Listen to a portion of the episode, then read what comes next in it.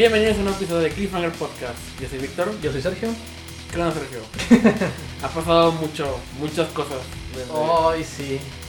la última vez que hicimos esto. Sí. Semanas ocupadas.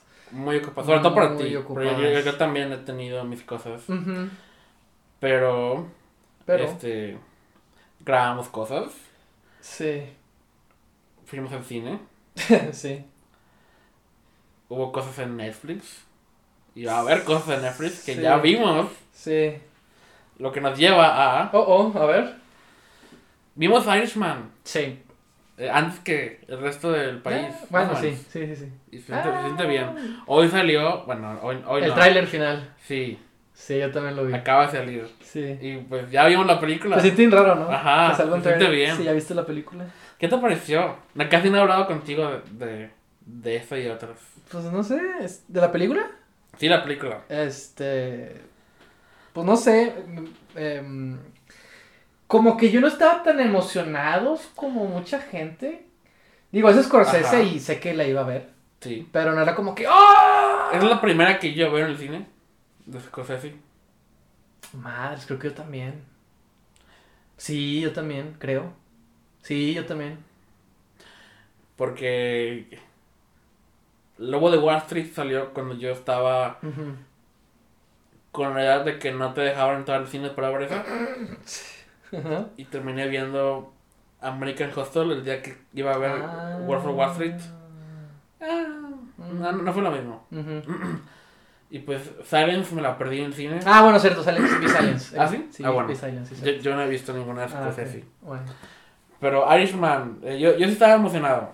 sí, yo sé. Porque es el regreso de Scorsese al género de los gangsters y pues es lo mejor que hace. Bueno, es de lo que es conocido él. Sí. Goodfellas y Ga- Gangs of New York y, y- y todo eso. Y pues esta es más reflexiva que las otras películas. O sea, no... Goodfellas es, es muy movida. Pasan muchas cosas y, y es, es- hay acción, hay, com- hay mucha comedia. Ujú. Y esta es más, yo creo que es la perfecta película para el Scorsese de ahorita. Ah, claro. Eh, es que es como si con esa película estuviera hablando de su carrera, por así decirlo. Es, es que es como Robert De Niro hablando de, su vida, es, es él haciendo lo mismo sobre lo que ha hecho y si lo que hacemos importa y qué tanto ca- hemos cambiado el mundo con nuestras acciones y, Ujú. y pues me gustó mucho. Eh, y pues va a estar en Netflix en unos días y, Sí. y podrá estar al alcance de todos. Sí. No puedo creer que, haga- que soporté las tres horas y media sin ir al baño, que es lo que más me preocupaba. Yo no sé cómo había gente que compraba palomitas y cosas así como que. No. Ellos conocen su... confían más en su cuerpo Sí, que no, yo. claro. Pero yo no. Es algo que yo no haría exactamente. yo. Yo no, no, no, no. Yo no tomé nada de agua en todo el día en preparación. Y... Aparte de esa... ah, eh, el episodio pasado de este podcast... Ah, sí. hablamos de una historia de Stephen King. Y hace poquito fuimos al cine a ver otra historia de Stephen King, Ah, sí. Doctor Sleep. Sí. Esa me gustó mucho. Ok. Sé que a ti no tanto. Y me muero de curiosidad por Ay, no, no, la verdad no quiero hablar de películas porque siento que, sobre todo esas dos películas. Nada, con Irishman nada más quiero decir que la última hora y media u hora me, me, me, me encantó. Ajá. Este, no estaba tan emocionado como muchos. Digo, no significa que, ah, muere película. no. O sea, no, no, tampoco lo van de la mala manera. La ibas a ver. Sí. Y Pero es que lo que quería decir es que tampoco con la de Tarantino, fíjate que estaba tan emocionado. Eh, pero como que... te, gustó esa. Pero, pero es pues, lo que voy. Ajá. Este. Pero creo que, con- creo que nunca me he emocionado con los trailers de la de Tarantino. O sea, desde Django creo que es donde yo he. he- es, es el periodo en el que conozco a Tarantino y su trabajo. Sí. Y sé que me gusta. Desde Django, o sea, los trailers como que nunca me llaman la atención. Ah, pues. No. ni- ningún trailer de Once Upon a Time in Hollywood me gustó tanto. pero me gustó muchísimo la ningún película. trailer de The Irishman me llamó la atención. Mm. No, no, no son. No se prestan para buenos trailers.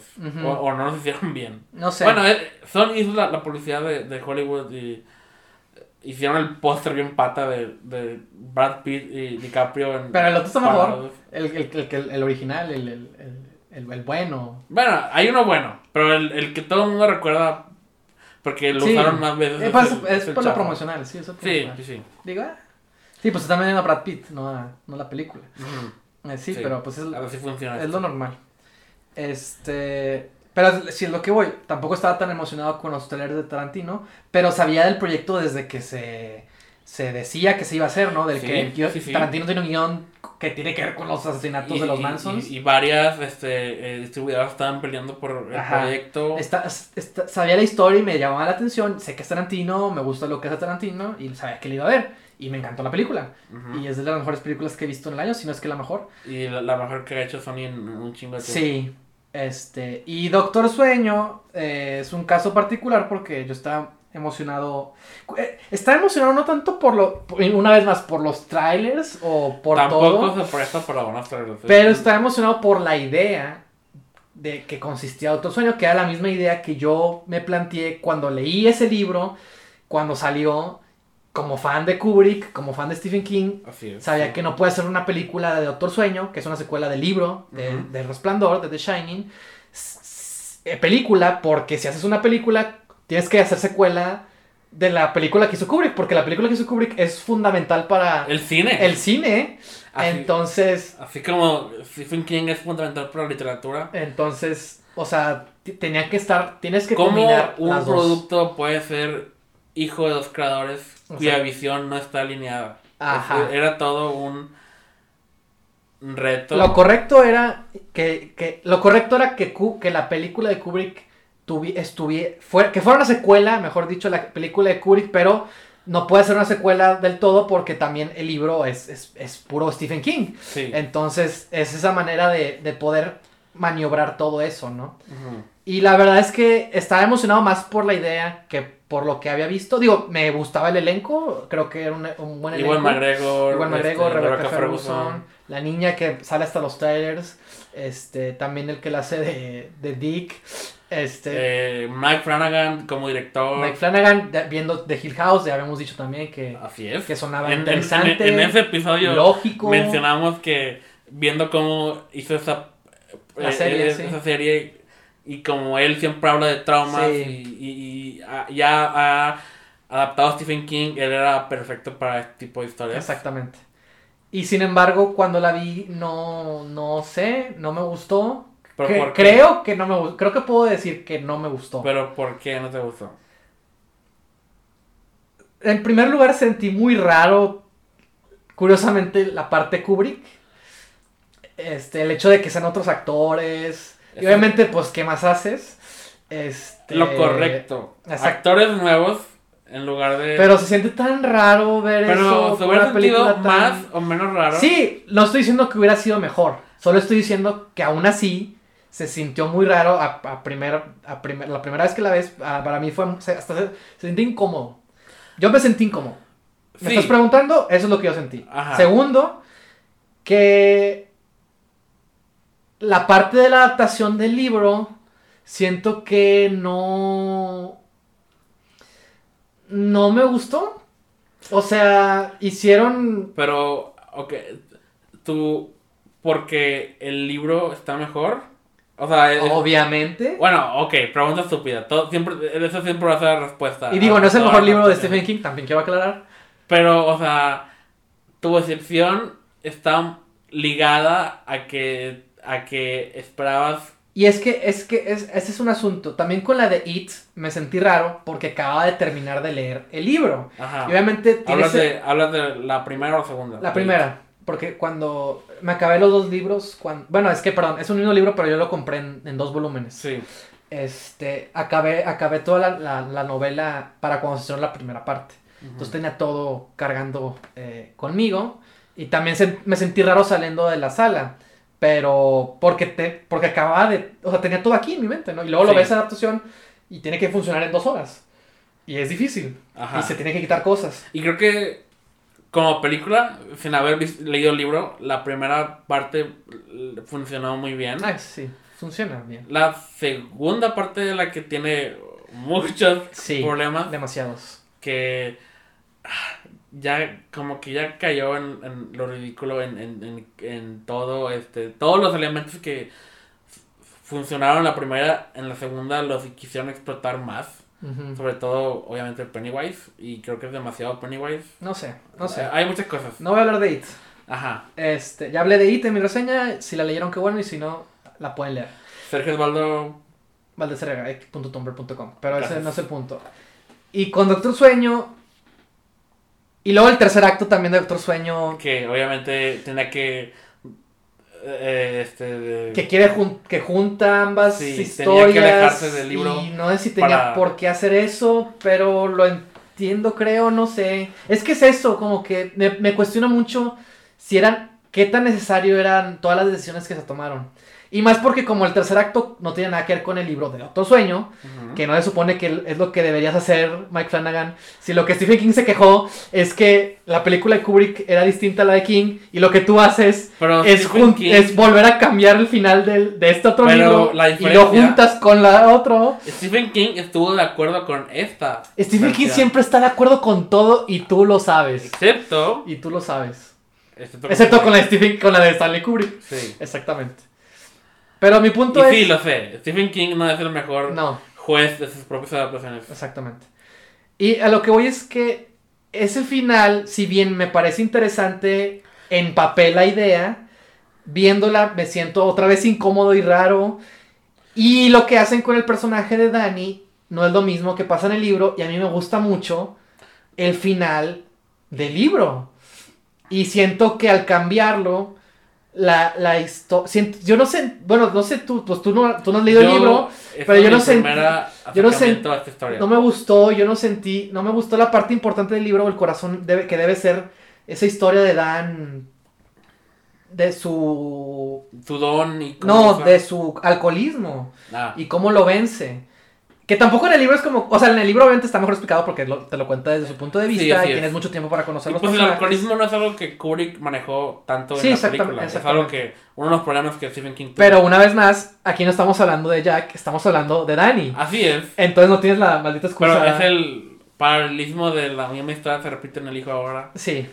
Pero sin la película. Sí, no bueno, aquí eso. también eso, que aquí obviamente Mike Flanagan hace referencia, o sea, usa el alcoholismo como, y ya hace que el, tom- la ambigüedad, ¿no? Que había en la película de Kubrick, aquí Ajá. ya se vuelve, ya se pierde y, Es, y eh, es más claro. La ambigüedad se vuelve texto aquí. Exactamente, entonces, son todas esas decisiones las que me estoy haciendo mucho y que no quería llegar a cabo. Ajá, pero es que no. Tenía que sacarte esto porque me quedé con una duda saliendo del cine. Sobre todo porque no tuve tiempo de preguntarte. Sí, ya sé, yo también me sentí raro. Y es eso, Y, y obviamente, si te hubiera preguntado en ese momento, habría sido lo mismo. no habrías. Eh, eh, ¿Pensado? todavía estabas procesando. Como yo también. Los dos estábamos procesándolo. De hecho, quiero volverla a ver es, con la esperanza de que quizás, con ya, ya que ya la vi, Ajá. pueda mejorar mi, mi percepción en una segunda vista, ya, ya teniendo menos en cuenta el libro y un poquito más a la película. Tú, ok. Hubieras evitado eh,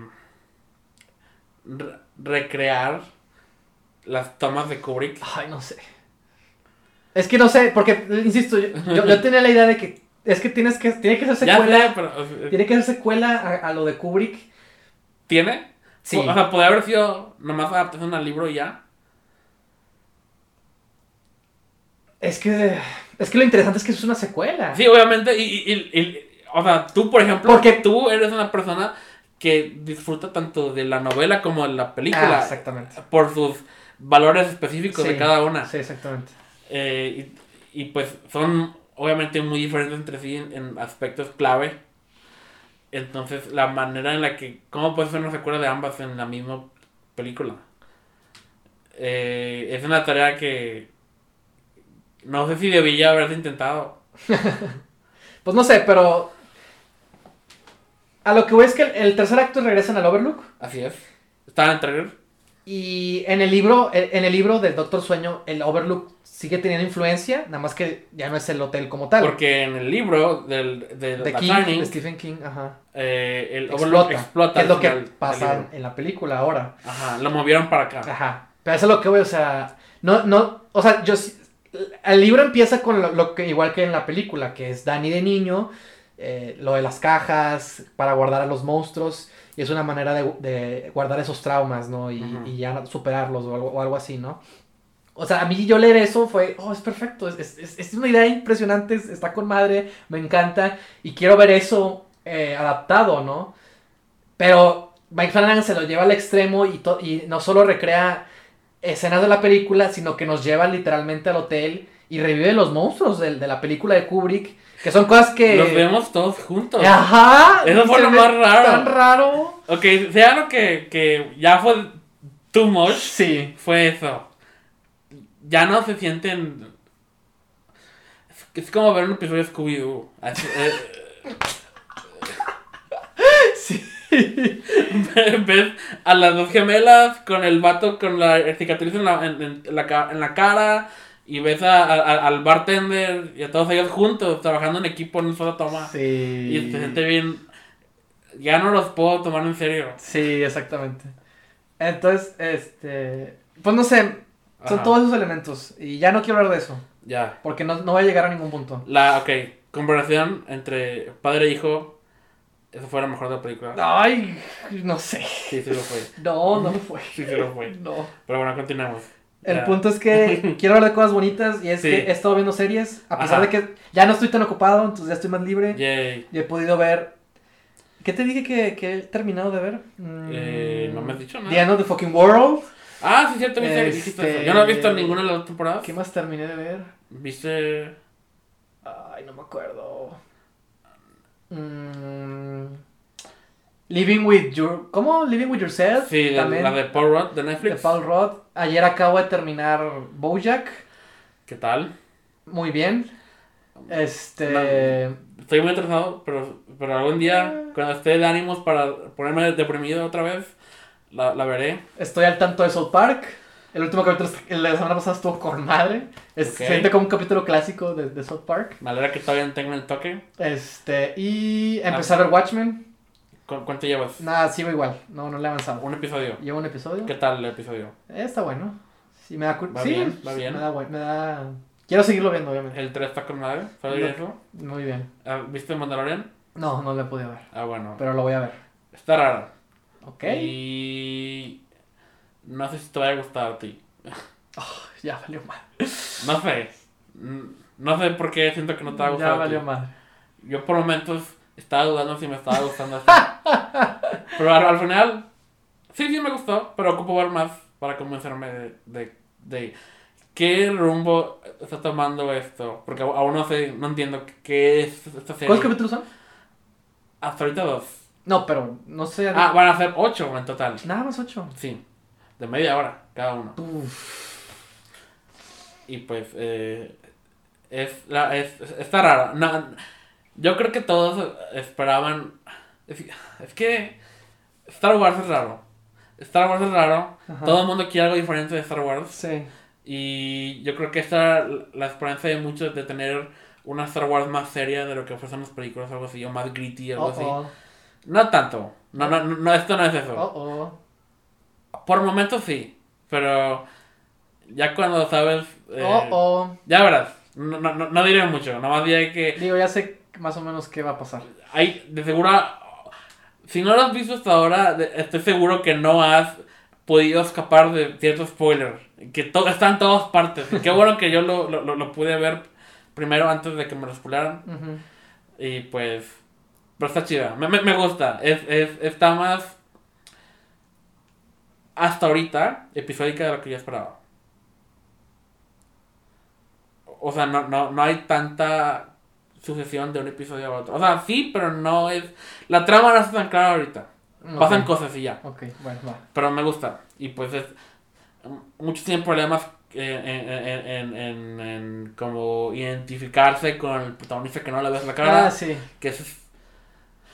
En este caso, por una razón u otra, yo ahorita sí estoy a bordo con el protagonista. sobre- porque no... eh, Tenía miedo de que esta serie es, eh, lo intentaran hacer más como eh, es el típico este badass que, que lo puede todo y, y que no y que no tiene na- nada de eh, personalidad y así y, y y eh, en los episodios que hemos visto sí tiene poco a poco lo vamos conociendo más Va. A- a- y la actuación de Pedro Pascal, tan limitada como es, Ujú. sí logra transmitir ciertas emociones. Y su voz sobre todo. Sí, chido. pues la voz. Ok. Y pues este, sí, yo, yo, y Watchmen está chido. Y... ¿Qué más? ¿Algo quieres agregar para...? ah, nada relevante de, Ok. de, de lo demás. O sea, he estado... Ya, ya voy a acabar Dune, el libro. y está con madre. Mm, ya, ya, ya estoy Se me ha olvidado. casi listo para lo que sea que me nos traigan el próximo año. Eh, A la madre del otro año. ya el otro año. El otro año es... Madre. eh, y estoy al corriente por primera vez en años en Saga, Ah, el cómic. no mames. Ya, los 54 números. Y pues me di una refrescada con los primeros y volví a estar ya. Este. Yo creo que de hace dos años que no le lo leía así tan frecuentemente. Sí. Y pues. También hasta el otro año es cuando salen nuevos números. Y también Ah, estoy muy. Estoy listo. Mm. Y está con madre. Todo el mundo la saga. No, sé que aquí no nos publican. Quiero comprar el- el- el- eh, la compilación de todos algún día. Algún día. Algún día. Es Ah, sí, sí, sí viste, ¿no? El que lo, lo publicó. ¿Quién? La, la... Fiona Stables. Sí, la, la dibujante, ¿no? Sí. La artista, sí. El. Eh, Omnibus, no sé cómo se llama. No, tiene un nombre. El Compendium 1. Mm. Se Sí, divide se ve en bien chido. volúmenes de grupo de 6 cómics. Libros, grupo de 18 cómics. Y ahora Compendium. Que es todo lo que llevan los 54 números. Uh, excelente. Y pues ahorita Amazon está en oferta. Entonces, a ver, qué pasa. excelente. Navidad. Feliz Navidad para mí. Y hablando de Navidad, Víctor, Oh, sí. eh, por favor explícanos qué diablos estamos haciendo aquí. ah, bueno, aparte de grabar un podcast, como hacemos todas las semanas, cada semana. Ah, no todas las semanas. Menos. eh, bueno, el espectador recibe esto cada semana. Sí. Se me ocurrió que para entrar en el espíritu navideño, y lo siento, yo, yo, yo, yo tampoco. Es un experimento, porque yo tampoco estoy muy convencido de, de mi propia idea. Oh, oh. Te dije cuando te lo piché de que cuando se me ocurrió esta idea, pensé que era la mejor idea de todos los tiempos. sí, sí, sí, estoy seguro que sí. Al siguiente día, Me ofendería si no. todo lo contrario, qué estúpida porque no, no puedo sugerirle eso a Sergio. Le va a decir que no, luego, luego. Siguiente día, no, está con madre, está con madre, perfecto, Navidad, eh, espíritu navideño. Y luego ya, como por fin te lo dije, estaba dudando otra vez. Pero Mm. ya, y tú también dudaste cuando te lo dije, porque qué chingados vamos a hacer con esto, o cómo lo vamos a hacer, Ajá. y, o qué tan raro va a ser esto. Ajá, exacto. Pero ya no hay vuelta atrás, Oh, y oh. pues, eh, Explica la idea. La la- dinámica. sí, este, es muy fácil hablar de lo que nos gusta. Sí. Eh, eh, o sea, podemos seguir y seguir, o sea, ignorar todo lo que odiamos de entretenimiento, que es lo que pues, la gente normal hace. Pero en esta época, eh, este mes en el que tenemos que eh, aceptar nuestras diferencias y aprender a vivir con ellos y así, A la madre. se me ocurrió que deberíamos hablar de las cosas que agradecemos de las películas que son malas o no nos gustan. Cualquier cosa, puede ser de la película en sí o puede ser de lo que ha provocado esa película Mm. o serie o lo que sea en tu vida. O sea, este, O la cultura popular. la cultura popular. Y pues obviamente no es fácil sacar cosas buenas de lo que odias o que no te gusta. Pero hay cosas que... que... eh, a lo mejor en el momento de haberlas visto en el cine o lo donde sea que hayas visto por Ujú. primera vez, no te gustaron, pero marcaron un- algo, o sea, lo que te... eh, pero ya en retrospectiva uno puede ver por fin este, lo que provocó en ti, ya años después, semanas después, o días después. Ok. Y pues... ¿Quieres comenzar tú? No, tú. Ok, está bien. Tú eres el de la idea, ya entonces sé. Y creo que eres el- vamos a empezar con la obvia que los dos tenemos. Ok. Porque Hay que hacer un ejemplo para que puedan entender mejor. Creo que es unánime decir que las precuelas de Star Wars no son las mejores películas. De hecho, no. No. Ninguna califica como buena película. Pues, No, está entretenida. Sí, definitivamente. Pero no, ninguna. No, pero si comparas, o sea, si las comparas con las otras. Obviamente no. Obviamente no. difícil la competencia. Sí. Eh, No, no hay competencia ahí. Ajá. Pero, o sea, ya es 2019, ya casi 2020. Ya creo que ya superamos el odiar las precuelas. ¿Sabes por qué lo superamos? Porque tenemos algo más que odiar. Sí. pero claro que sí. De que, ah, sí, o- ojalá la trilogía secuela le hubiera hecho George Lucas. Sí. Hubiera sido lo mejor del mundo. Que salga Jeremy Binks. Ah. Son los mismos vatos que hace Son los 20 mismos. años. Son los mismos, claro que sí. Pero creo que ya soy incapaz de odiar a las precuelas. Sí, claro. Sí, No, no. sí, yo también. O sea, es, es imposible no, no poder recordarlos con cariño de cierta manera u otra. O sea, a pesar de que la 1 no es buena, nada, es la más aburrida de, de- de- de la, de la saga Skywalker. Sí, sí. La más difícil de ver. Pero al mismo tiempo, este... ¡Yupi! Dippy, este, eres un ángel. Jar Jar entró en nuestras vidas para quedarse, aunque de, Aunque hayamos causado un trauma psicológico al pobre actor. Oh, lo, sí, lo siento, esa es la peor parte. Y tanto a también Anakin, de niño. Mm. Este. Pero piensan todos los memes. Piensan en, en, en, en Do It. Y Unlimited Power. Y piensa en, en ver a Yoda por fin peleando. Y Yoda versus Emperador.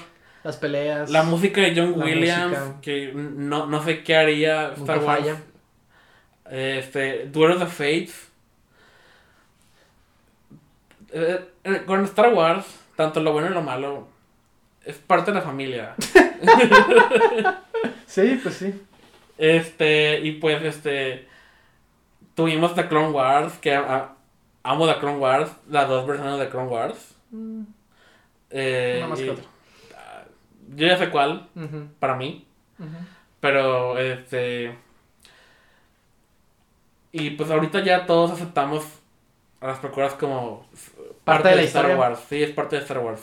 Sabemos qué puedo con Anakin, con sus orígenes. Sabemos que son, que son las guerras crónicas. Ujú. Eh, Pudimos verlas exactamente. Así sí. es, este. eh, la- los, los clones, este. Oh, sí. eh, Jango Fett, Boba Fett, este. Obi-Wan Kenobi como Iwan McGregor. Eh, exactamente. Mace Windu. Mace Windu. Eres el elegido. Eh, pelea, pelea en Mustafar. este. Hicieron más bien que mal. Y aunque el mundo tardó mucho en admitir que no eran buenas, y- y, y- y luego pasamos a despreciarlas, y luego ahorita pensábamos que era lo último que íbamos a tener en Star Wars. Ajá. Ese era el rencor. Por eso era absoluto. Más que nada, sí, así es. Sí. Y pues ahora tenemos, cada quien tiene su, su bando de, de qué es bueno Star Wars y qué es malo. Entonces, estoy agradecido por tener secuelas. Las precuelas. Las bueno, las precuelas. también las secuelas. Sí, sí, sí, sí. Pues este. Los memes. Los memes. Este. Eh, Sí, pues no, yo De- iba, Dexter Jexter. yo iba a decir que. Sí, por- al menos en nuestro caso son infancia. sí, o sea, crecimos con esas películas. Pues fueron mi primer acercamiento a Star Wars. Mm, Yo no elegí que fueran esas, pero mm. Sí, pues de alguna manera. Del, parecido también conmigo. Este. Y siempre hablamos de Star Wars. Nunca vamos a dejar de hablar de Star Wars. De lo bueno, de lo malo. así es. de lo que podría ser, de lo que pudo ser, de lo que nos gustaría que fuera. Este. Y. Y sí, o sea, obviamente no, no las puedo odiar por lo mismo. De que representan un lado. Ya son parte de. O sea, están. Representan a Star Wars al, tanto como las originales para mí ya. Es, lo mismo. Ujú, Yo no crecí en un mundo. O sea, sí crecí cuando estaban saliendo. Pero ya por cuando tuve conciencia, ya estaban todas. Y eran. Era Star Wars. Todo sí, eso. sí. Y pues es. Y pues ahora una nueva generación está viviendo eso con, la- con las nuevas películas y con The Mandalorian y todo eso. Sí. Y pues, quién sabe cómo consideramos estas nuevas películas en 30 años. Qué Sí. tanto, este, ¿Cómo será la opinión pública en, en, Así es. en 10 años? No te están lejos, en 10 años, simple y sencillamente. Pues, ¿qué es lo que más o menos tienen estas películas? Ya un poquito más de 10 años. sí. Este, ¿cómo será ese futuro? ¿Quién sabe? Este, y sí, obviamente, pues como son las... Sí, pues es que el Star Wars en su momento siempre va a ser polémico. Ah, sí. Pero siempre dará mucho de qué hablar. Sí. De hecho, la amenaza fantasma cumplió 20 años este año. El Sí, 99. cierto. Wow. Oh, wow. Y- ah, en, en, en tres años, Spider-Man 1 tendrá 20 años. ¿En tres años? Ah. Bueno, sí. 2002. Mm, El, el tiempo vuela. wow. Bueno, este. Sí, ok. Bueno, así ¿Qué tienes como, así como hablaste de tres películas, yo también pensé en tres. Bueno, en realidad había pensado en dos, pero también se me ocurrió que la otra tenía algo que siempre he defendido de esa película, por más que la aborrezca junto con mucha gente. Ajá. Y las tres películas forman parte de un mismo intento de universo cinematográfico Oh, oh. y tienen que ver con DC Comics. Este, las tres películas a las que me refiero son específicamente Batman, The Superman Dawn of Justice, Justice League y la última era Suicide Squad. ¿Por qué las tres? Batman v Superman, por más que no fue lo que yo quería que fuera y que hemos dejado claro en algunas ocasiones, Sí. este, es una película, es para mí un placer culposo esa película. Porque si bien, insisto, eh, no creo que sea una película eh, ejemplar No es buena tampoco. en el género, Ajá. este, no, no tiene, no, no creo que tenga buenos ejemplos. También eh, fue la primera vez que no solo vimos a Batman y Superman, sino vimos a Batman, Superman y la Mujer Maravilla peleando contra un monstruo en CGI que se llamaba Doomsday. Y la verdad, cuando yo vi... He soñado eh, con ese momento toda mi vida. Cuando yo vi eso en el cine, a pesar de que la película no fue lo que quería, no pude estar más emocionado o raramente feliz de ver a esos tres personajes partiendo de la madre a Doomsday. O sea, fue genial. Y, Ah. y es para mí, esa película la puedo volver a ver. Y quizás no sea la mejor experiencia del mundo, pero, es un, eh, hay un placer también que me da esa película. Que, que pocas películas. Que más bien, que, que pudo haber sido algo más, quién sabe. Este, pero para mí. No sé, eh, insisto, es como mi placer culposo. Porque reconozco que no tiene cosas buenas, pero también me dio cosas que no creí que vería. Y que por verlas ya me siento agradecido Sí. emocionado. Sí, sí. La escena de la pesadilla de Batman, que Oh, quizás no, tiene sentido No, y- ahora, Y nunca, nunca tuvo. nunca era una resolución, pero ver esa escena en el cine fue que no sé qué está pasando, pero me encanta, Estoy viendo Batman pelear en Apocalipsis. me encanta ver esto. Y, y pues Batman le portó la madre a Superman, que también pues es- siempre va a ser bueno ver Batman mata gente. eso. Sí, y, y, y es Ben Affleck, o sea, la verdad, Ben Affleck Fue un gran Batman. Fue un gran Batman, exactamente. Este se probó a sí mismo de una manera impresionante, a pesar de que las películas no fueron el éxito que se esperaba. Esas películas no le hicieron justicia a nadie. Exactamente. Ah, justicia, qué irónico. Ah, ¿no? vaya, vaya. Este, y bueno, con Batman y Superman es de ese, es de ese punto. Con Justice League, Ah, bueno, te brincaste de la otra. no, es que yo pienso, yo soy Suka fue después la- como la pensé. Fue hasta ahorita que dije, creo que también entra, pero por otra razón. Con Justice League es por esos pequeños momentos que tú y yo vimos en lo- de personaje de Batman diciendo como lo que él piensa que Superman representa y es ¿Te refieres a lo mejor de algo de, de la película. Él era más humano que yo. Exactamente, eso- ese diálogo es es es es Es- como ver la caricatura, Es, eh, sí, es como exacto. leer el cómic, Es- o eso, sea, lo, eso lo pudo haber escrito Bruce Timm. es calcado de la psicología de un personaje que lleva que 80 años existiendo, si no los tiene, lo- los va a cumplir. Ah, Ya los sí, ya los tiene, Ya ¿no? Refiriéndose a otro que es igual de icónico y grande.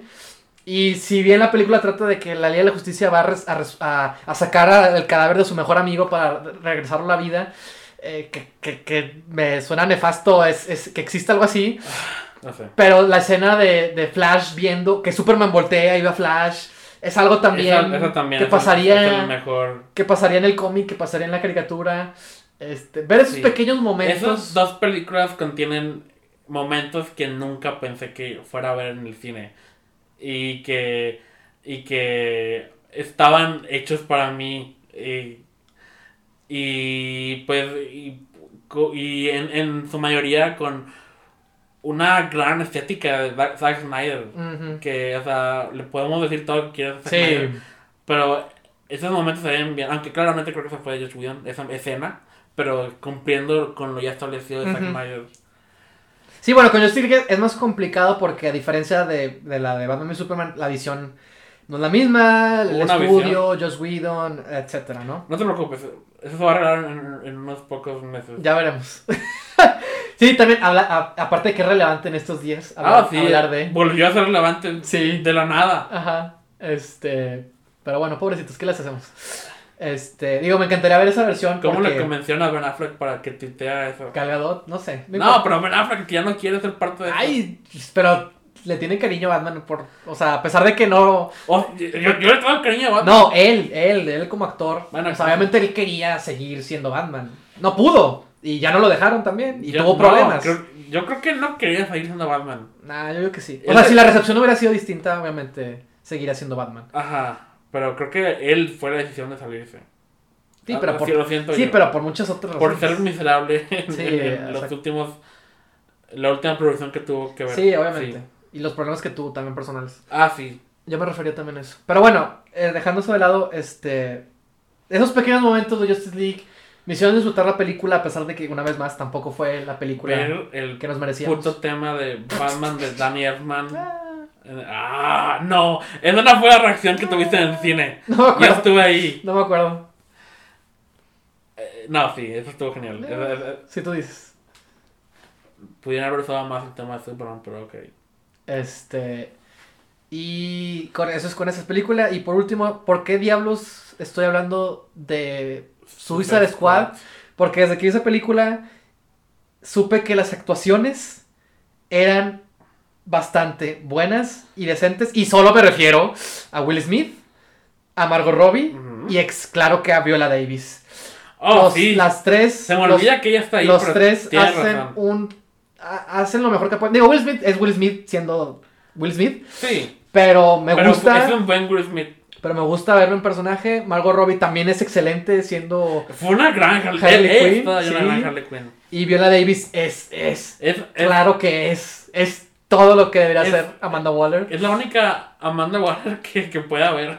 Ajá, exact- sí, Es exactamente. perfecta. Sí, exactamente. Este. Y son, son actuaciones demasiado buenas para la película que fue. Ajá. Y también no vamos a detenernos a hablar de esa película, pero yo siempre voy a rescatar eso, que fueron buenas actuaciones a pesar de que la producción no dio para lo que debió haber sido. Ya eres Leto, obviamente. Eh, Sí, por supuesto. ¿A quién más? Y, y ya, esas son esas tres, por ejemplo, de las que he pensado. ok. Pues me robaste dos de esas. Ah, muy bien. No, no, no hay mucho que pueda decir bueno de, de ese squad.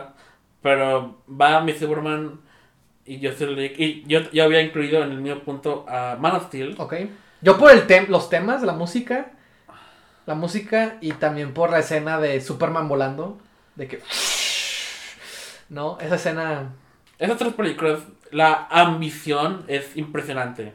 Eso sí lo, lo aplaudo. Sí. No me gusta mm, el resultado final. De hecho, yo odio tanto Man of Steel como Batman y Superman.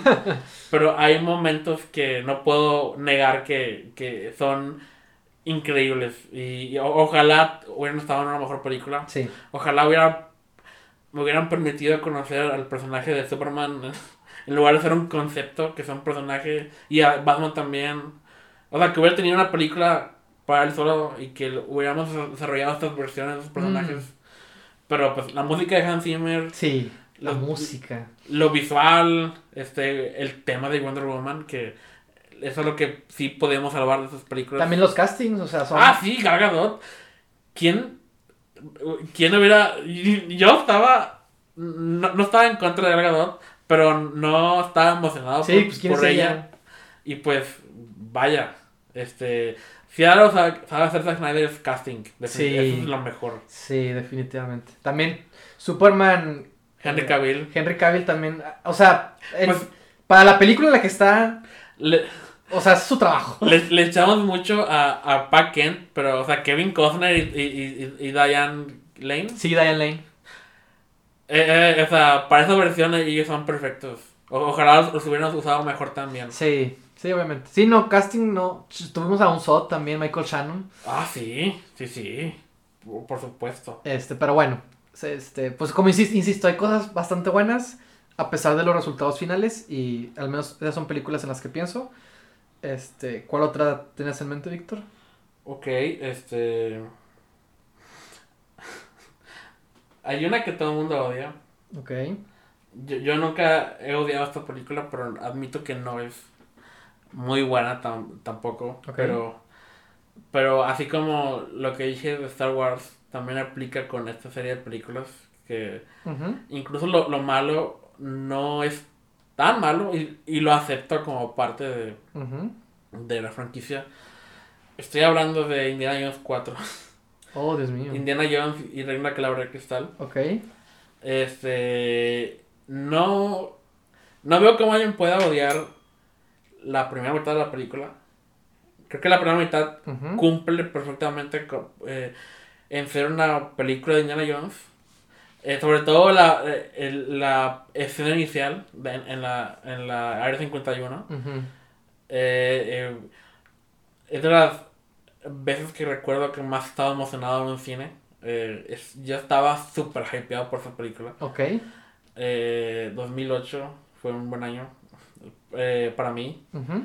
Y eh, ver a, a Indiana Jones otra vez en el- Bueno, por primera vez en el cine, en, de En tu mi caso. parte. Ujú. Y eh, este, con Harrison Ford de nuevo, Steven Spielberg, George Lucas en historia. O sea, el, el equipo de antes volvió y, y, y la primera escena es, es, es la más parecida al clásico Indiana Jones. Es efectos prácticos, más o menos, en, en 80%. Este, Kate Blanchett como villana rusa, Ah, la mamá, es la es cierto, mamada. no recuerdo. es, No manches. la música volvió, John Williams volvió, es, es perfecto. Y, y luego ya, incluso no odio lo primero de, de, de, de Shia LaBeouf como Mott Williams, su hijo. Spoilers. Eh, o sea, me gusta un chingo la persecución en moto. ¿Sí lo has visto? Ay, no me acuerdo. Bueno, está, yo, yo tengo un DVD. Este, Te creo. la persecución en moto por la escuela, que ya hemos visto en las demás películas, pero nunca habíamos entrado tanto a la escuela. Y todo eso fue... eh, está con madre. Y luego ya cuando llegamos a la segunda mitad es cuando se pone más eh, exagerada y más digital todo y, y es más caricatura y los personajes son invencibles y ya no se siente real. Esa sí es la parte que no está a la altura de lo demás, pero Ajá. al menos la primera mitad es, es, es un buen regreso de Indiana Jones. O- si la película hubiera terminado mejor, Mm. ahorita tendríamos Indiana Jones 5 y 6. Pero ¿El plan era hacer una nueva trilogía? siempre es el plan. O sea, no. Pero con Shia, ¿no? Bueno, sí, eso, sí- eso, eso sí no lo hubiera querido. A lo mejor con los dos, Sí, o sea, obviamente. pero. Eh, Charlie Buff es, es- es- en ese momento estaba en todo. Sí, ¿verdad? Es lo que estaba pensando. Transformers e Indiana Jones y la última escena en la que recoge el sombrero y se lo va a poner y luego Ford se lo quita y se lo pone él. De que, ah, todavía no, Ajá. turno. Eh, o sea, no, no, no, eh, este, habría, la, la habría visto si hubieran hecho eso, obviamente, pero, pero a- así como dice Harrison Ford ahorita de que Indiana Jones nada más es él y ahorita por ser Disney, la, la, franquicia peligra en, Uh-oh. en, en, en reboots o lo que sea y no, mm, ah, me niego a eso. Pero si, si, si esta fuera la última película de Indiana Jones, ah, estoy bien. Eh, Murió con dignidad. Pero probablemente va a haber otra. Algún día. Eh, tengo otra película de la que hablar. De la que ya he hablado antes, ya te la he dicho, ya te he mencionado que es lo que yo rescato mucho de esa película. Que es la de Happy Death Day. La 1. Happy Death Day. Ok. Este. eh, para los que no la saquen, es la historia de una chava que se muere. La matan siempre en el día de su cumpleaños. Hay un asesino y tiene que investigar por qué la matan. Al estilo Gra- Groundhog Day, el día de la marmota. Ah, bueno, el estilo porque cada vez que, que muere y Re- regresa el mismo día. Sí, Entonces tiene que descubrir cómo, quién es el que la está matando, ¿no? así es. Y por qué ella sí. No, nunca he visto ninguna de las dos. Este. La verdad, la película no es tan mala como hubiera pensado. Digo, es mala, o sea. Eh, es Blumhouse. Ajá, entonces, este, pero la actriz protagónica es lo que te hace que veas esa película, porque es muy, muy buena. Es lo que todos dicen. Este, y la verdad, también lo, siempre que la menciono digo que quiero ver más, la quiero ver más a ella en otras cosas, este, en protagónicos también, en comedias, en lo que sea, me encanta, me encanta esa chica. Ajá. Creo que se llama, no me acuerdo cómo se llama. No, no, quiero regarla diciendo que. A ver, aquí tengo. Por aquí tengo quizás. Jessica Roth, a huevo. Ella es, es, es, es, es, es el alma de la película, como debería ser. Y es lo que te. Y, y hace, disfrutas el arco de, de que es una chica egoísta que al final tiene que aprender a. a, a dejar de ser. eh, a pensar más en, en los otros, este, a lidiar con los problemas que ella tiene y, y ser más empática, ¿no? Entonces, que es la historia de Groundhog Day. Este, ella, lo- ella cumple a la perfección ese arco. Entonces, este, quizás el guion no es, lo- no es el mejor, pero ella cumple su papel de una manera que no te esperas. Entonces, eh, siempre la tengo en cuenta a ella en esa película que no es tan mala, pero tampoco es la gran cosa. Y no voy a hablar de la secuela, eh, pero sí voy a hablar de Happy Death Day y creo que no tengo mucho más que decir que eso. Este, ojalá la contraten pronto Pues en- ojalá, en otra película porque la neta esa chica puede ser una mina de oro. Pues de la segunda no le fue nada bien, según tengo entendido. Sí, no, no le fue bien. Lo cual puede ser una maldición o una bendición, depende de, de si significa que ya se puede librar de esa franquicia y pueda tener algo nuevo. Pero ya fa- falta si la Sí, La- la exactamente. cosas exact- es nuevas. que exactamente. que es, es lo más eh, Difícil. difícil. Ujú. Pero bueno. Esto también es algo que ya he dicho muchas veces. Oh, oh. Y espero que ya sea la última vez que voy a hablar de película. Otra vez, trilogía. Oh, oh. Eh, otra que está muy emocionado por ver.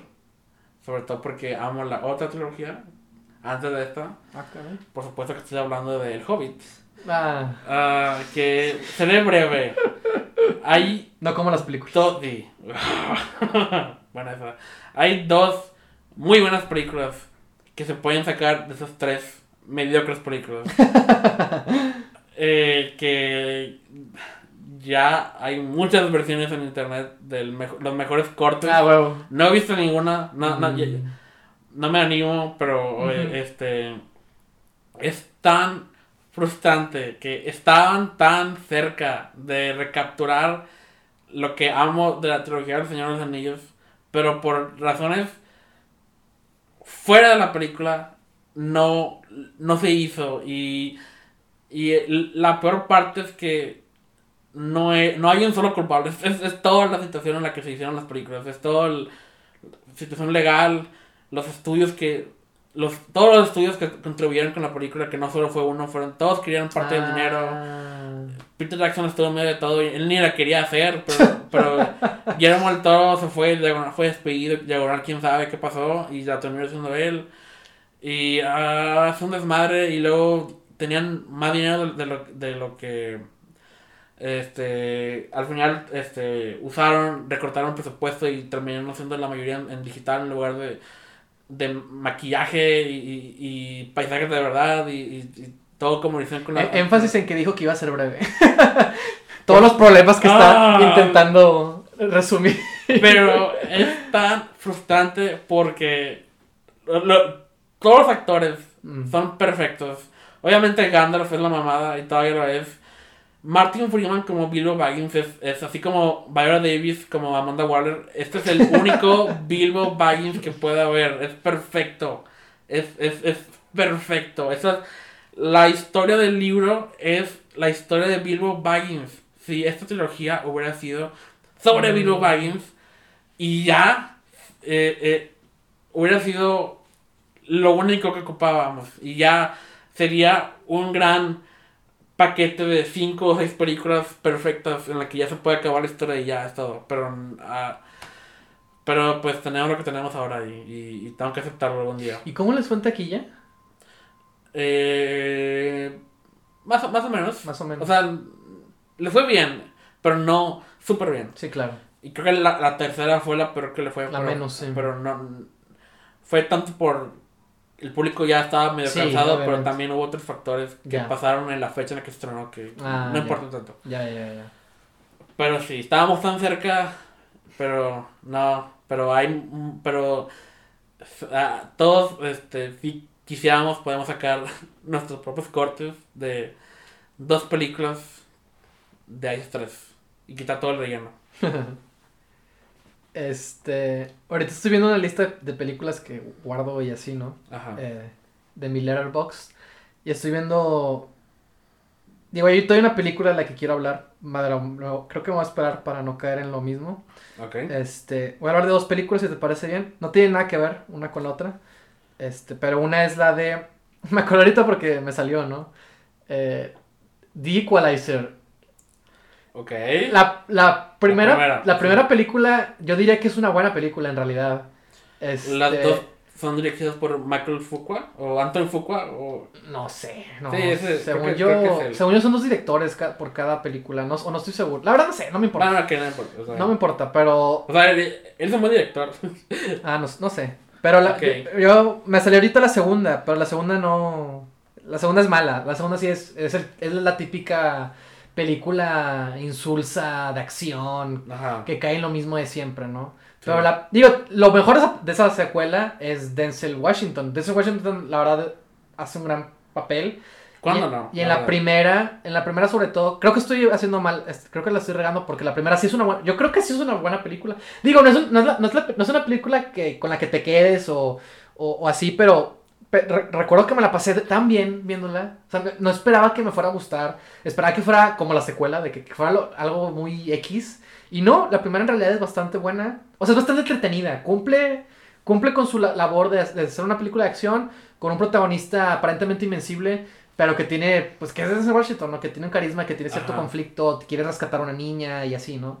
Hay venganza y demás, ¿no? La verdad ni me acuerdo, pero es una película bastante buena. Este, y Denzel Washington creo que es un gran, es un gran eh, eh, equalizer, como sea que se diga. Pero eso no es el punto. El punto también es otra película de la que quiero hablar, que es, es, más- es más reciente. Este, que no me gustó, que pensé que iba a ser entretenida y curiosamente no lo fue. La segunda mitad sí. Eh, es un filme de ensamble de mujeres y es Ocean's 8. Este, yo creí que esa película iba a ser, iba a cumplir con un nivel de entretenimiento bastante básico. Y para mucha gente sí fue, pero en mi caso no, no fue así, se me hizo Ni muy aburrida. tampoco. Pero me encanta, me encanta y me encanta. Anne Hathaway en el papel que tiene y la sorpresa que hacen al final y, y que se vuelve parte del equipo y el tipo de personaje que tiene y aparte ella. O sea, es lo mejor que tiene esa película, a mi parecer. Digo, no creo que las actuaciones sean malas, Ah, pero, Pero- o sea, era un gran elenco. pero creo que ningún personaje me importó tanto o me sorprendió como en Sí, el caso sé, lo sé. de ella. Como que todas están cumpliendo el papel de siempre. Muy básico, no todo. Y, y, y esperaban que con hacer lo mínimo iba a ganar la película, nomás por la suma de todos sus- Ajá, sí. lo que cumplieran y así. Sí, Pero entonces... no, o sea, no, obviamente no es eh, Steven Soderbergh, eh, ya no es, y obviamente le faltaba un director así. La- Sí, no, no creo que funcionó bien de- a la manera de estructura o entretenimiento, como digo. Digo, la segunda mitad se pone o más sea, Ni interesante. siquiera la estafa. Ajá, sí. Son. No hay. eh, la, en las primeras, George Clooney tenía una. Aparte de hacerse de rico, tenía una muy buena motivación para hacer lo que hacía. Y acá es. Pues vamos a hacerlo. Y hasta el final también, ¿no? Ajá. como que termina muy pronto, se me hizo que no, Sí. no batallaron en, en nada al final. Pero no estamos hablando del guion, estamos hablando de la actuación de Anne Hathaway Sí. por su, de su personaje en esa película. Es lo que yo más rescato me encanta, y me encantaría verla otra vez en un spin-off de ella. Lo vería con mayor entusiasmo que el, el entusiasmo que No le ha ido muy bien a Anne Hathaway últimamente. Sí, ¿verdad?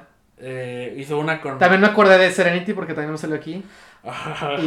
Y, y creo que ella La también Gran hace. película del 2019. Creo que también ella hace un buen papel y aparte está guapísima, pero eso es otro tema y aparte. Así es.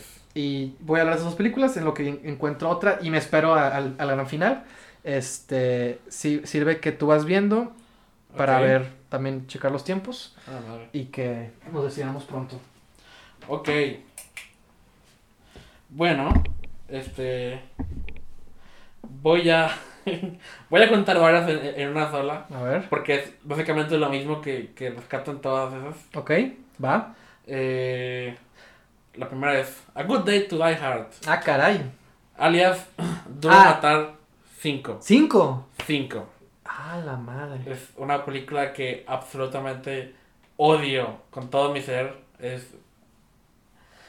eh, ah, no, no, no voy a entrar en todo lo que odio, pero es, es horrible. Es la película de acción más genérica de, eh, de, de la, la última dos décadas. Más o menos, ¿verdad? Es, es tipo. Mínimo, no he visto Equalizer 2, pero apuesto que es, es- ah, no. Esto, esto me ofende. Ajá, sí, obviamente. Es personal. Tengo una vendetta con cualquiera que se meta con la franquicia Duro de Matar. Eh, y pues eh, lo mismo digo de las que llevamos de, Ujú. De Jurassic World Oh, oh. y Alien Covenant. Oh, oh, oh, Dios mío. Que, sal- que, alguien lo tienen- detenga. que tienen en común es- es- estas tres franquicias? ¿Que no debería haber más secuelas? Estoy agradecido con A Good Day to Die Hard porque mataron a la franquicia de de Ya Matar. sabía qué hacer con algo así. Ya sabía. Ya, deténganse. Ya justo a tiempo, justo antes de que Disney comprara Fox y, y, y, y, viera Dura Matar como una franquicia rentable, esta película eh, terminó con esa idea. Por fin, qué bueno, ya, ya, ya. John McClane no es un superhéroe y, y ah, no hagan una, la, la, la precuela. Oye, ¿qué onda con eso? Es lo que te voy a preguntar. Es, ¿Sigue en pie? Sí, ¿no? Disney compró Fox, entonces ya, ya no creo. Ya no creo. Ojalá. Y pues, Alien Covenant, gracias a, a- a Alien Covenant, Ridley Scott me hizo Blade Runner 2049. y estoy. Uh, ¿te imaginas que.? Ok, y, y quiero no ser tan malo con Ridley Scott. Sí, sí, claro. Porque Ridley Scott. Las películas de Ridley Scott son tan buenas como lo son su guion. Y si Ri- Ridley Scott tiene un buen guion, las probabilidades de que Ridley Scott haga una buena película son mucho Altas. más altas. Porque es un buen director. Ujú. Todavía es un Sí, buen director. no, sí, sí, sí. Pero no ha trabajado con buenos guionistas últimamente. Ujú. Y pues Jurassic World y, y Fallen Kingdom y la tercera como sea que se vaya a llamar, ya sabes la- mi respuesta. Adiós Corin Trevorrow.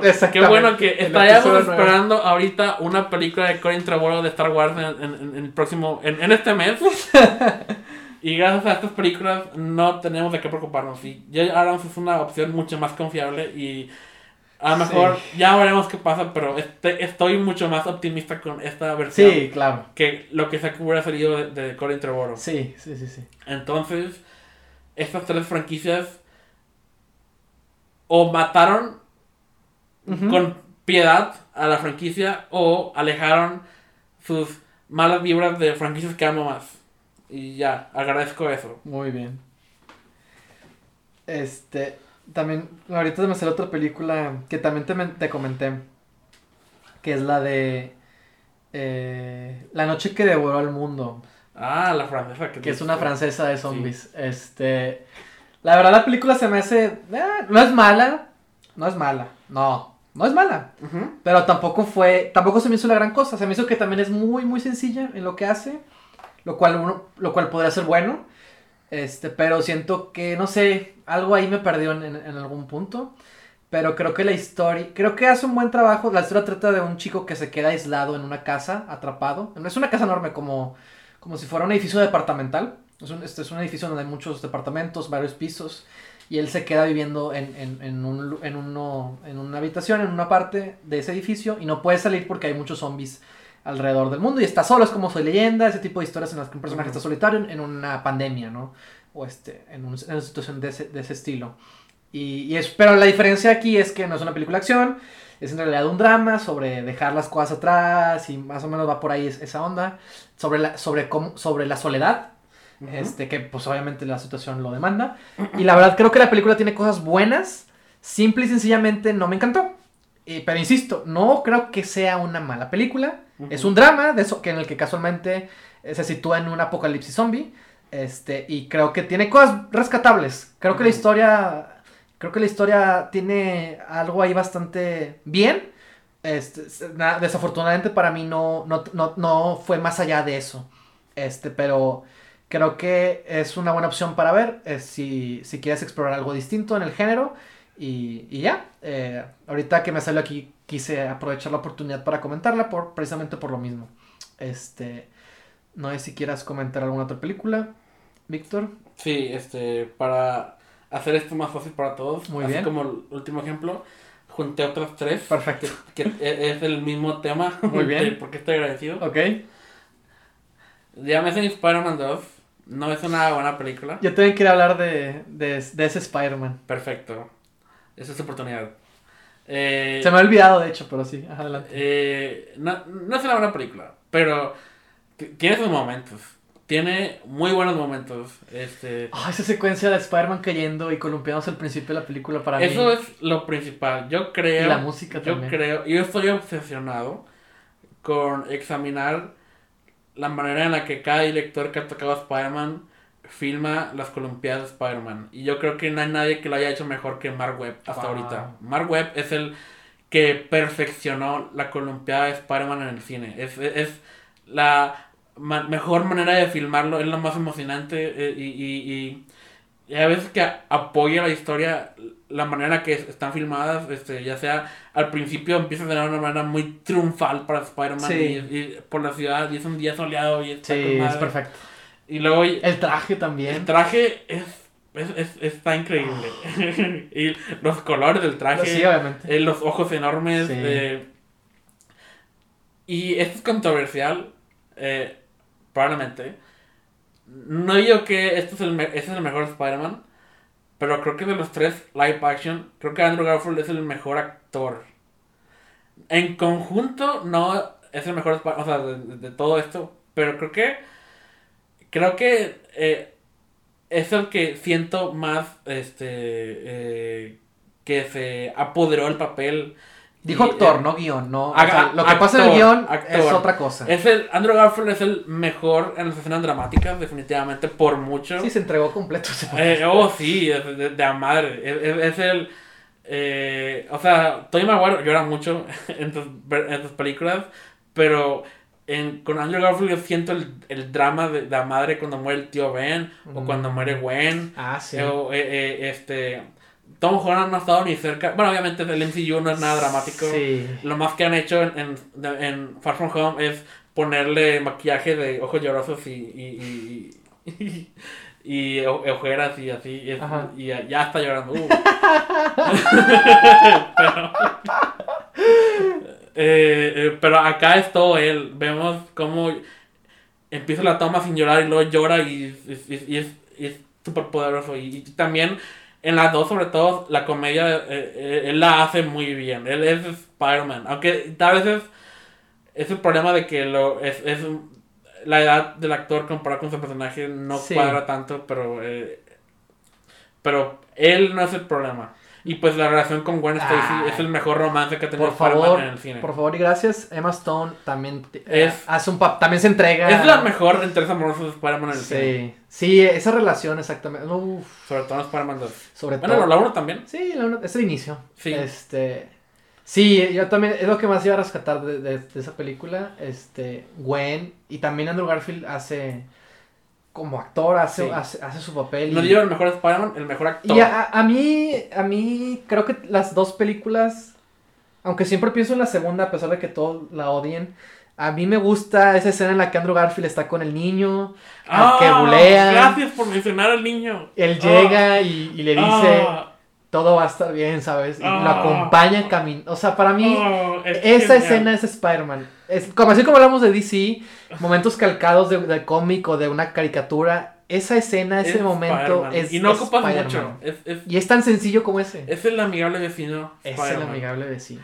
Y, ah, okay, y, pues, eh, y pues, aunque la música no tuvo mucha cohesión de la 1 a la 2, Los dos versiones del tema de Spider-Man me gustan mucho, pero el tema de Hans Zimmer Sí. es- está increíble. Sí. Eh, eh, Oh, sí.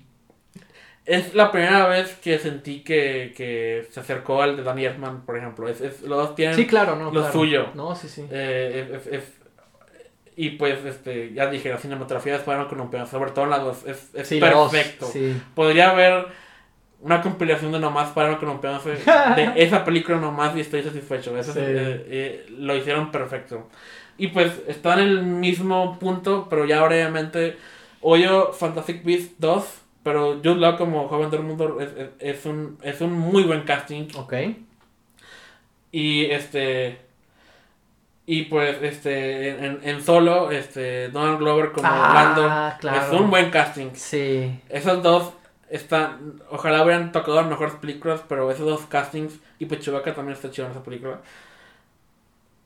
Es, ese es mi punto. Eh, Rescato a esos actores de estas tres películas. Yo iba a mencionar, yo, yo no, pensando en eso también iba a mencionar a Rogue One simplemente y sencillamente por la escena de Darth Vader, porque yo detesto esa película, este, pero esa escena de Darth Vader en el cine, las dos veces que la vi, y aunque la vi en YouTube, calcado, una vez más, es calcado de, de lo que Darth Vader representa y es, este, independientemente de lo que esté pasando o no, Ajá. ver eso fue, a pesar de que la película no me gustó, ya sabía que no me iba a Sí. gustar, No que, que mi opinión jamás va a cambiar. Viendo esa escena fue de que, sí fue de que, oh Dios mío. Y te dije, hay, hay, un, hay un momento, hay, un- hay una escena que vas a decir que está con madre. y- Oh, y, la vimos es- y, es- y- y estuviste ahí es- experimentando eso. Ok, déjame hablar de ese punto un momento.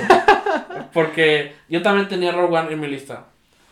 Ya no lo iba a mencionar, pero ok, voy a aprovechar. Ya que. Eh, este, a mí me gusta Rogue One. No, no, y, y sí creo que es una decente película. No, no es mala. Este, yo creo que empieza muy aburrida para mí, pero la segunda mitad y sobre todo el tercer acto, yo creo que es de los mejores tercer actos de Star Wars hasta ahora. Eh, tanto la pelea en Scarif con- eh, contrastada con la pelea en el espacio. Sí. También hablando de cinematografía, Sí. La manera en la que no sé quién hizo el director al final, de Gareth Edwards o, o- o el otro vato, pero quien sea que haya estado encargado, o el, direc- o el supervisor de efectos visuales, Sí, sí, sí. que sea que haya estado encargado de coordinar las tomas de, de- eh, en el espacio de, la batalla afuera de Scarif, uff, uff, compite con la del episodio 6 en, en, en, en batalla espacial. Y pues es un muy, muy buen tercer acto. La- las tres historias al mismo, bueno, dos historias al mismo tiempo, este, este, este, cuajan muy bien juntas. Y pues el momento de Darth Vader es uno de los mejores momentos de Star Wars, pero la película creo que eh, hubiera sido mejor si no hubiera tenido esa escena. Porque a pesar de que amo ese momento, de repente glorifican al malo de la historia sin ninguna razón. A, a pesar que es una historia Mm. de la rebelión y de Gene Erso y, y de estos grupos de rebeldes que se- sa- sacrifican sus vidas para salvar Sí. un día más de la, de, de la rebelión. Darth Vader, no la historia de él, es, es- se siente muy de más y, y- y la, Sí, sí, la, claro. la historia cambia de perspectiva nomás para, oh, Darth Vader, Dar- chido. Exactamente. Y luego otra vez continuamos y ya se acaba la película. sí, sí, sí. Me encanta esa escena, pero la película hubiera sido mejor sin esa escena. Pero sí, eso es lo que rescato de Rogue One. Muy bien. De hecho, ahorita me acordé de otras películas de las que hemos hablado recientemente y que creo que deberían entrar, al menos yo lo considero así, que es la tercera y cuarta parte de la franquicia de Terminator. Ajá. Este se estrenó una nueva película de Terminator para los que no fueron a ver en el cine porque nadie la fue a ver, nada Na- más, nadie la vio. nada más nosotros de locos. Este, no voy a hablar de la película, simplemente voy a hablar de la tercera y cuarta parte. Este. Creo que la tercera y cuarta parte, contemplando Genesis o como se llame, y, y esta nueva, La Dark, 5 Genesis. Dark Fate, es cinco, esta cinco y sexta película, que en realidad es la segunda. Digo, la tercera. Ay. Ah, ¿qué importa? no hablaré de eso. Y hay una que se llama 3. Sí, exactamente. Pero bueno, el punto es que creo que la, la, la 3, Rise of the Machines, y la 4, que es Salvation, este, tomaron más riesgos en, en lo que estaban intentando hacer. Y la tercera película no creo que sea mala, en absoluto. Simplemente tiene que lidiar con ser la secuela de, De una gran película. de, de una película que quizás no necesitaba secuela, No. que es T2, la Judgment Day de, de James Cameron. Creo que el error es. No ocupamos más de dos Ajá, exactamente. Pero Es- si las vas a hacer, este. Puedes hacer un mejor trabajo. No, no he visto la 3 todavía, la única que no he visto. Pero hablando de Salvation. Me gusta. Sí. Hace mucho que no la veo. sí, claro, yo igual. dos. pero, pero me gusta ver la guerra de la- contra las máquinas Sí. en el futuro. La primera escena. Este, todo eso. Y Christian Bale como John Connor. La estética. Sí. Se ve increíble esa película. Sí, Los. Terminators son. Se ven negros por una razón. Sí. Pero qué importa. Pero se ven. Se ven con madre. Y pues. Esas son las únicas dos películas, no tercera, pero que han avanzado la historia en lugar de volver a hacer lo mismo otra vez. Exactamente. Y, y, y eso es lo que yo me rescato. Y aparte la tercera, yo diría, la tercera es decente. Yo creo que es decente. Ajá. No, no es la mejor película del mundo. Obviamente no, no le llega a los zapatos a, a Terminator 2. Pero creo que es decente. Tiene buenas secuencias de acción. Lo cual puede ser entretenida. Este, quizás no me. Quizás no me gusta. Quizás no me gusta el casting de John Connor. Pero lo que le hicieron con el personaje, puedo entender por qué. Y medio tiene sentido. Digo, no, tampoco voy a defender el guion. Este. Y. Ni que mataran a, a- a- Sarah Connor fuera de, de- de- con un diálogo en fuera de cámara. Ah, Este-. Pero a pesar de eso, creo que el final es un final muy de cabo, Dios mío, hicieron esto, wow. Este, lo que da, lo que da pie a la, a la cuarta parte de Salvation. Igual, Salvation creo que me- yo estaba entusiasmado por ver una trilogía que por fin pudiera ya terminar con esta historia. Si es que vamos a seguir haciendo películas, Ajá. ¿no? Y más porque quiero ver ese futuro en el que, en esa línea primera en la que John Connor ojalá pudo vencer a Skynet y, y ya, ¿no? Digo, si, si ya no tienen que mandar a nadie, pues con madre, ¿no? Sí, Pero ya que pueda acabarse esa amorosa guerra, este, que se ve, que sigue con cada secuela que hacen. Sabemos que no se acaba porque las secuelas siguen. O la vuelven a empezar. O la vuelven a empezar. Que es lo peor, yo creo. Este, pero bueno, creo que las dos son ejemplos decentes. No, quizás no están a la altura, pero no creo que sean tan malos como Ajá. deberíamos recordarlos. La de Terminator también estaba en mi lista. Mm, Yo, yo puse en general todas las secuelas de Terminator 2. Y lo que rescataría, yo res- rescato de Genesis y de Dark Fate. Arnold. Ah, Ah, No le dan lo mejor que hacer, pero Sí. Arnold eh, no, no perdió el toque, todavía Arnold. Arnold es tan bueno como el uso que tú le das. y pues si usas bien a Arnold, es, es la mamada, pero si no, mínimo tenemos que podemos contar con su carisma como siempre. Y pues es un, es un gran Terminator, obviamente. Y pues de Dark Fate también rescato a Linda Hamilton. sí. A pesar de que la película hubiera sido mucho mejor sin ellos dos. Sí. Pero, sí hay que tenerlos. Ellos lo hicieron bien. Ellos no son un problema de la película. Ujú. Y pues, este, Salvation, la, la estética, Kristen Bale y, y, pues el hecho de que veamos la guerra. Y- Sí, claro. Y sí, pero no, no, no hay mucho, la verdad. Y Genesis, tanto Genesis como Dark Fate, si las eliges como de que de un posible final de la franquicia, ninguno es bueno, pero mínimo Dark Fate ah, este, es, el, es el menor de los males que tenemos. Sí, sí, sí, sí, obviamente. Este, pero bueno, ya, ya no se me ocurren más opciones. Este, y yo quería decir la última, eh, que quizás me tardé más en decirla, pero que era, era la, es la que más pienso. Y también me gustaría volverla a ver junto con las otras dos películas que forman parte de esa trilogía, wow. que es este Spider-Man 3 de Sam Raimi. este, Estaba en mi lista. Este, yo creo que con cada película de Marvel que sale, más extraño a Sam Raimi. a Sam Raimi haciendo películas de Spider-Man. O incluso a Mark Webb. Que volviera. Cualquiera de los dos. No ellos sé. tienen una visión mínimo. Es, Sí, bueno. no, es diferente. Sí, sí, sí. Eh, eh, Este, pero hablando de Spider-Man 3, o sea, pienso en Spider-man 3 porque, vuelvo a lo mismo, no creo que sea una mala película, mm, no. Simplemente no creo que fue la secuela, no creo que estuvo a la altura. No es muy buena. Es, es, es regular. sí, es regular. ah, exactamente. Eh, Pero es muy entretenida. Sí, Es muy entretenida. Por, para bien y para mal. Sí, Este, claro. Así como las precuelas, aquí yo tenemos a Peter Parker bailando. Que ahora es un meme. A Peter Parker emo. Que ahora es un meme. Eh, este. eh, tenemos este. Los diálogos también. Todos los diálogos. Siempre son memes. Tú y yo citamos esas películas más que cualquier otra persona en este planeta. Y por una razón. eh, este. Dios, solo te pido una cosa.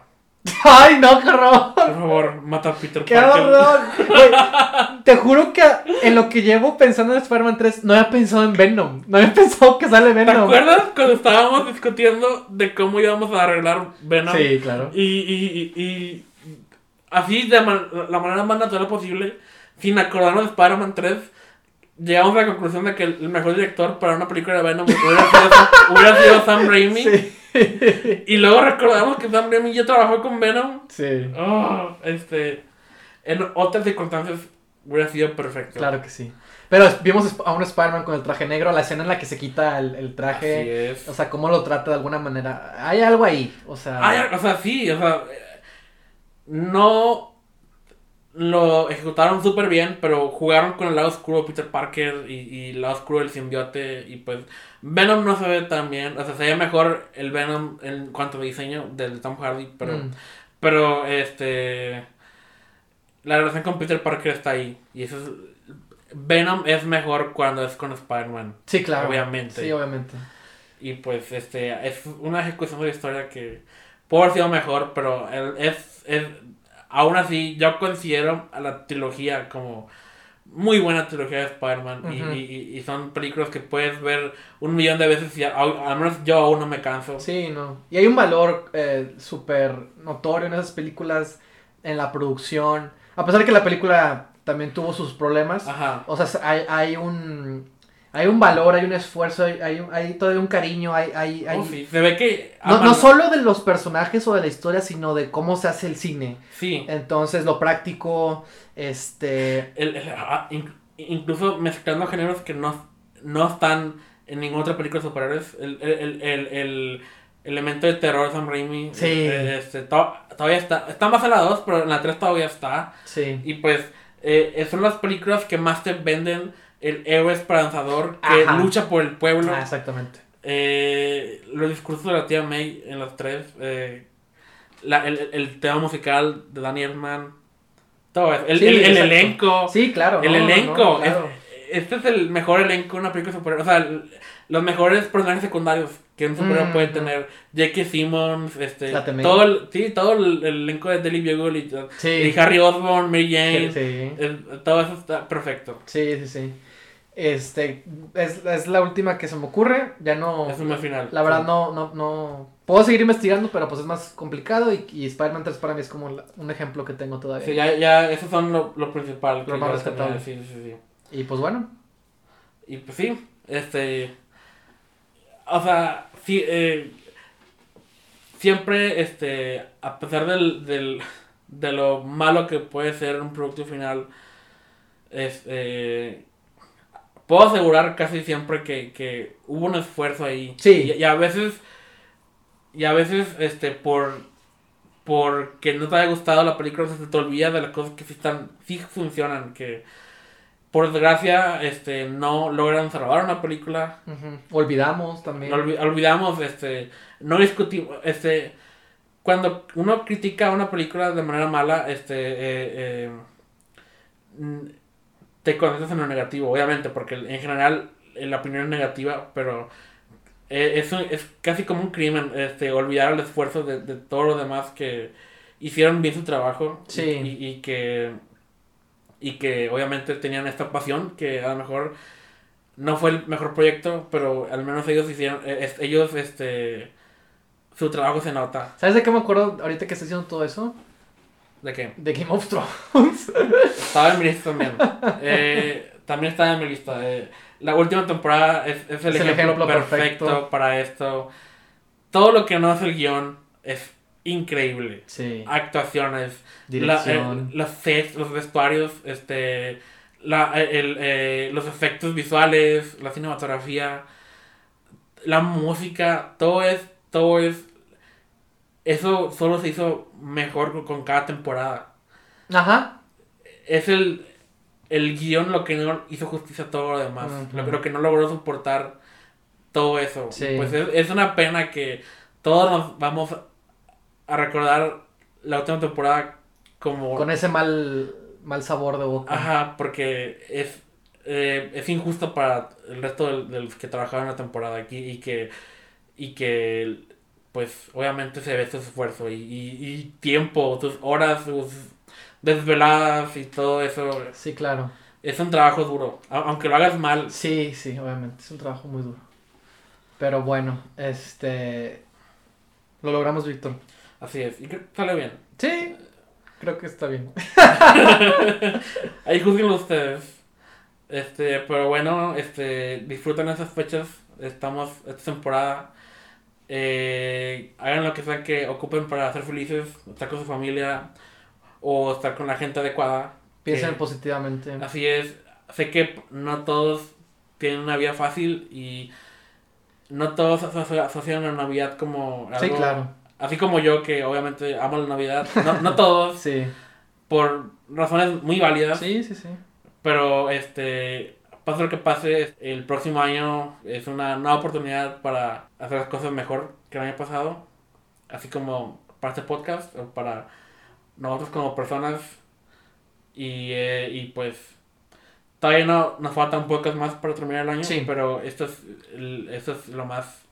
Este es el, el, el podcast en el que yo quería este, transmitir el- este intento de men- mensaje positivo Sí. hacia el mundo de aunque sea este intentar recuperar cosas que no siempre discutimos O tomamos en cuenta, o se han olvidado. entonces espero que lo que sea que, que como quieran pasar esas fechas espero que estén bien y pues ya saben dónde encontrarnos este estamos en YouTube estamos en Anchor Apple Podcast Google Podcast Spotify y ya estamos actualizados en todas las plataformas y pueden eh, comentar en todas o, o darnos reseñas o Seguirnos en Facebook, no olviden Así seguirnos en. Facebook. este, Este, suscríbanse eh, eh, denle like toquen la campana todo lo que tengan que hacer Toquen la campana para que reciban directamente la notificación de cada nuevo video.